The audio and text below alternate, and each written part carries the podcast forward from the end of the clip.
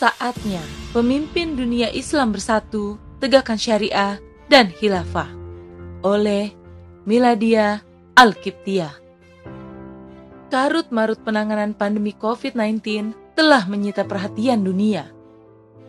Wabah coronavirus yang berlangsung kurang dari dua tahun ini rupanya belum memberikan tanda akan berakhir. Penyebaran virus corona kian hari kian bertambah secara global. Hal ini diperparah dengan kondisi lima negara dengan kasus COVID-19 tertinggi. Salah satunya adalah kasus baru di Malaysia, pecah rekor selama dua hari berturut-turut. Berdasarkan data Worldometer hingga Minggu 11 Juli 2021 pagi, total kasus COVID-19 di dunia terkonfirmasi sebanyak 187.235.846 kasus. Dari jumlah tersebut, sebanyak 171.219.070 pasien telah sembuh dan sebanyak 4.042.145 orang meninggal dunia. Selain itu, mengacu pada pembaruan epidemiologis mingguan tentang COVID-19 yang WHO rilis Selasa 6 Juli lalu, kasus baru virus corona global naik 3% di pekan terakhir Juni menjadi 2,68 juta infeksi dibanding minggu sebelumnya. Demikian parahnya, kasus COVID-19 di Indonesia rupanya tak kalah mencengangkan. Negeri yang merupakan salah satu mayoritas muslim terbesar ini masuk ke dalam lima besar negara dengan kasus tertinggi di dunia pada periode 28 Juni hingga 4 Juli lalu. Indonesia memiliki kontribusi sekitar 20% dengan 38.391 kasus baru. Betapa situasi dunia telah berada di ambang kehancuran.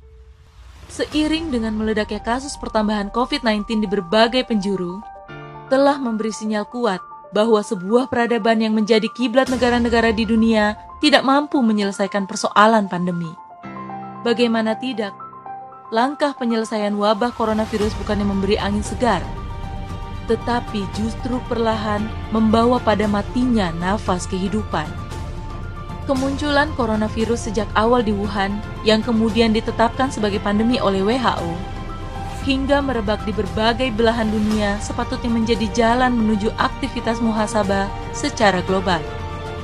Sayangnya, situasi pandemi di mata sebagian penduduk bumi dianggap sebagai sebuah konspirasi.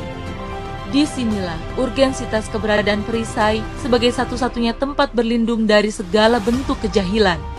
Akhirnya muncul sebuah pertanyaan, mampukah sang perisai diwujudkan di tengah karut-marutnya situasi dunia? Disadari atau tidak, lonjakan kasus COVID-19 belum menunjukkan tanda-tanda melandai Seiring dengan adanya sinyal waspada terhadap gelombang 2 infeksi virus corona, dunia dihadapkan dengan berbagai macam permasalahan. Tak terkecuali Indonesia yang begitu memprihatinkan. Alih-alih memikirkan nasib rakyat, pemerintah justru menjadikan sektor ekonomi sebagai pertimbangan utama dalam memulihkan kondisi negara pasca pandemi. Memang benar, pandemi telah memukul telak perekonomian dunia tak terkecuali di Indonesia. Namun, roda ekonomi tak memiliki arti apa-apa jika para penggerak ekonomi perlahan mati akibat karut-marut penanganan pandemi. Langkah penguncian wilayah secara total pun tak serius dijalankan. Akibatnya, varian Delta tanpa permisi menerjang wilayah ibu kota, bahkan hampir mendominasi di seluruh wilayah Indonesia.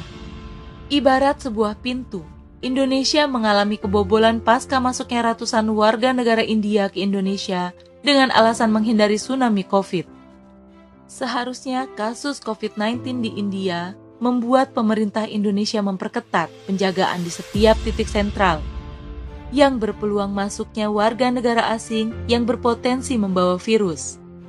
Namun, pemerintah tetap menjalankan tita WHO atau Organisasi Kesehatan Dunia agar tidak menutup pintu masuk bagi perjalanan internasional selama pandemi. Lonjakan kasus COVID-19 juga diperparah oleh oknum pejabat daerah yang ikut serta dalam kerumunan di berbagai acara hajatan. Alih-alih menindak tegas, mereka justru membiarkan kerumunan terjadi dengan mengabaikan prokes. Alhasil, dalam waktu singkat, korban virus corona meningkat, membuat sistem kesehatan Indonesia kolaps. Selain banyaknya para nakes yang tumbang, rumah sakit pun tak mampu lagi menampung pasien.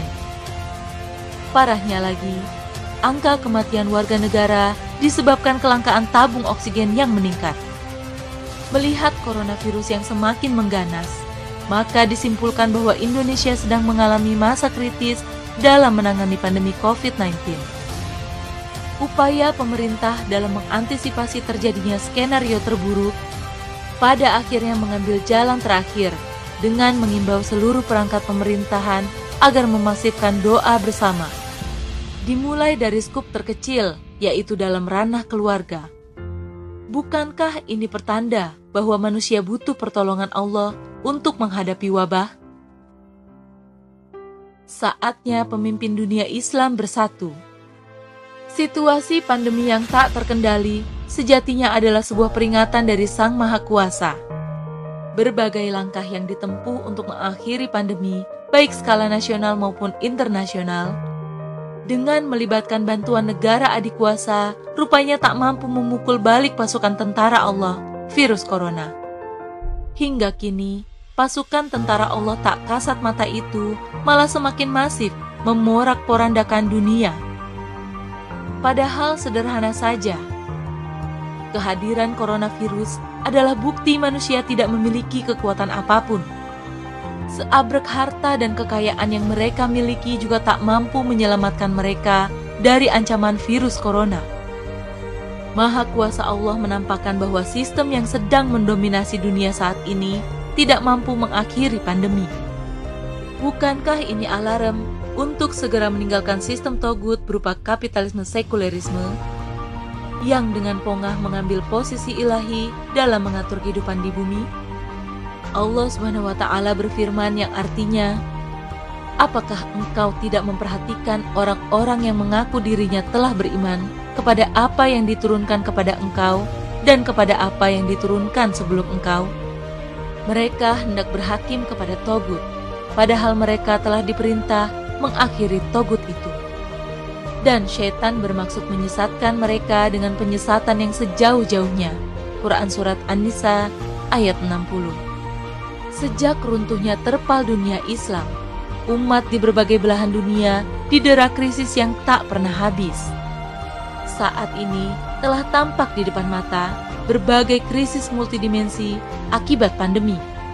Maka, satu-satunya jalan memulihkan keadaan dunia adalah dengan mewujudkan suatu kepemimpinan umum bagi seluruh umat Muslim di dunia. Sebuah institusi politik dengan tujuan melanjutkan kehidupan Islam dengan menegakkan hukum-hukum syariat Islam hingga tersebar ke seluruh penjuru dunia.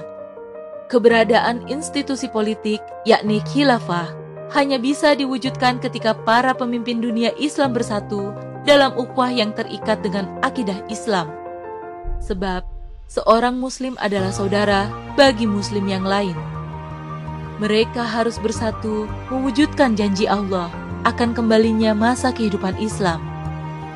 Tanpa kehidupan Islam, mustahil mewujudkan tatanan kehidupan yang baik yang akan membebaskan masyarakat dari cengkeraman kapitalisme di berbagai aspek kehidupan, termasuk dalam penyelesaian pandemi. Saatnya pemimpin dunia Islam bersatu meninggalkan kejahiliahan modern, yakni demokrasi yang menjadi biang kerok munculnya berbagai problem kehidupan. Mereka harus mengakui bahwa dirinya mencintai Allah SWT dan wajib mengambil jalan yang benar yakni menjalankan syariat Islam sesuai dengan suri tauladan Rasulullah Wasallam. Allah Taala berfirman, katakanlah, apabila kamu benar-benar mencintai Allah, ikutilah jalanku, niscaya Allah mengasihi dan mengampuni dosa-dosamu. Quran Surat Ali Imran ayat 31 Karut-marut penyelesaian wabah hanya bisa diatasi secara tuntas ketika setiap pemimpin di dunia Islam sadar untuk mendukung, bahkan bergabung dengan saudara Muslim di belahan dunia lain, dengan ikhlas dan penuh kesungguhan, berjuang secara bersama-sama untuk menegakkan syariah dari Sang Pencipta, yakni Allah Subhanahu wa taala dalam naungan khilafah. Wallahu alam bisawab.